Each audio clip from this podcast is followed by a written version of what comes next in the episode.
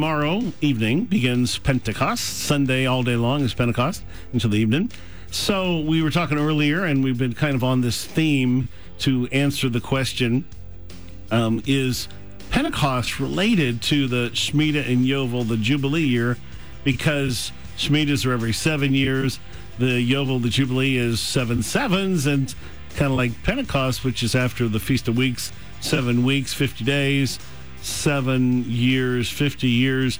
Is there some relation to that? And we just talked, got done talking about how to celebrate Pentecost itself. And so we come back to this other uh, other situation. We talked about the word that we use, we call Jubilee. It's the word Yovel. It's a special ram's horn that's used at Jubilee, almost exclusively at Jubilee. Mm-hmm. There's only two other times it's used, right? At very significant places where it's used. And I mentioned the one, it was used at Mount Sinai when they could approach God. They, for the first time, blew a special horn called the Yovel, the Jubilee.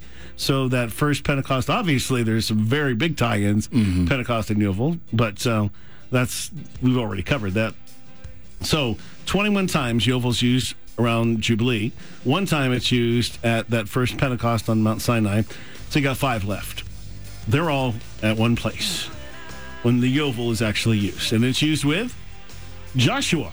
Mm. The Israelites are marching around Jericho. They've just crossed over 40 years in the wilderness. Now they've crossed over. They've had Passover, and they're coming to the first big walled city.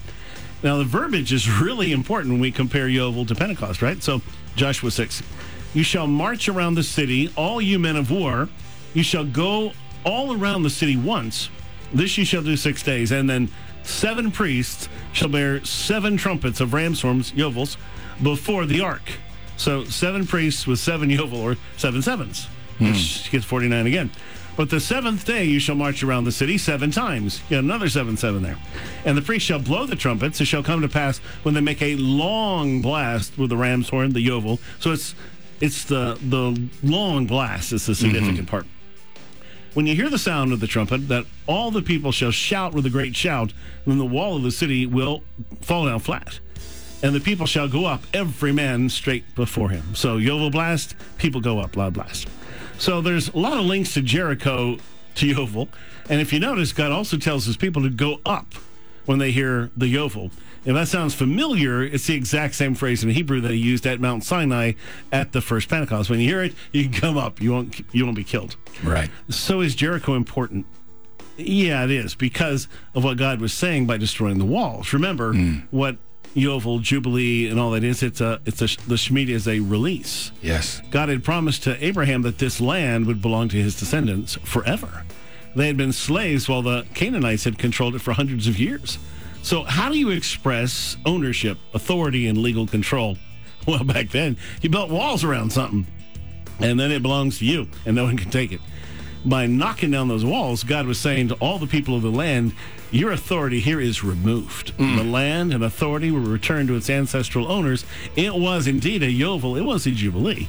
And it didn't happen on Jubilee, but it just shows you that these things are, God can meet you Jubilee you, just like I talked to Purim. He can he can Purim you anytime he wants to. That's right. He can pass over you anytime he wants to. He can Pentecost you anytime he wants to. So there are significant overlaps between Pentecost and Jubilee. The similar counting is seven weeks or 50 days. The phrases, the land is mine, and go up, uh, that show up at the first Pentecost and Jericho. And the unique use of the ram's horn called a yovel, not only at Jubilee, but also at the first Pentecost and at Jericho. So it sounds like, my goodness, there's a lot of overlap here. So there may be some interesting insights worth looking at as to how Jubilee impacts how we see Pentecost. Hmm. It's easy to think that we have the entire picture since Acts chapter 2's outpouring of the Holy Spirit and tongues, but consider that passage. Uh, Acts chapter 2, 17 and 18. Peter's preaching. He quotes Joel chapter 2. And it shall come to pass in the last days, said God. Now I'm reading from uh, Acts. And that I will pour out my spirit on all flesh, and your sons and your daughters shall yeah. prophesy. Your young man shall see visions, and your old man shall dream dreams. And on my manservants and on my maidservants I will pour out my spirit in those days, and they shall prophesy. That's mm. word for word what, what, of course, he said it in Hebrew, that Peter would have said. Interestingly enough, though, that last statement, and they shall prophesy, was not from Joel's prophecy. Peter added that prophetically, I think. Probably to underline the significance of what God was doing. That Joel said this, but here's what's happening. Mm-hmm. With the release of the Holy Spirit at Pentecost, God gave everyone who received the baptism a prophetic anointing as well. He said, and they will prophesy. Well, now, we're not in the office of a prophet, right? We're, Right. we're given the gift of prophecy, the ability to hear God and know His mm-hmm. will. But there's a bigger question. Why did Peter choose this passage? They had just experienced flames of fire over them on their heads, the gift of tongues as they worshiped God in languages none of them knew before. And if you notice, none of that is in this prophecy verse. Yeah, he should have been preaching from Exodus, like what we. Come on, what in the world? But this verse from Joel says nothing, no flames, no fire, no tongues, which were the primary experience of the Holy Spirit infilling that day, right? And the experience of Pentecost for the others there did not include dreams or visions. So, you know, if I was in the crowd, I'd go, ah, what are you talking about?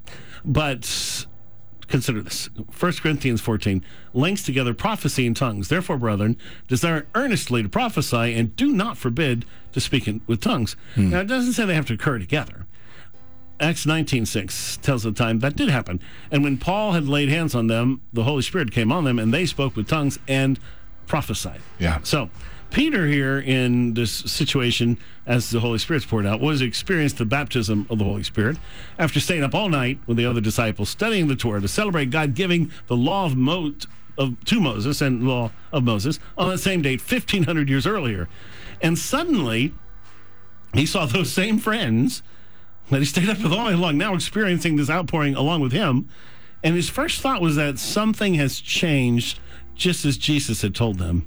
Common men, after receiving the Holy Spirit, were suddenly prophesying in the streets in a way that only someone in the office of a prophet had done before. And it was happening just as Joel predicted, because here's these guys, they're praying in tongues. They have no idea what they're saying, but all the people around them are telling them exactly what they're saying Yeah. in, in, in my own language. Right. So he realizes there's something more to this. These guys are mm-hmm. prophesying. Yeah. So what's clear is that the outpouring at Pentecost 2,000 years ago was a partial fulfillment of Joel's prophecy.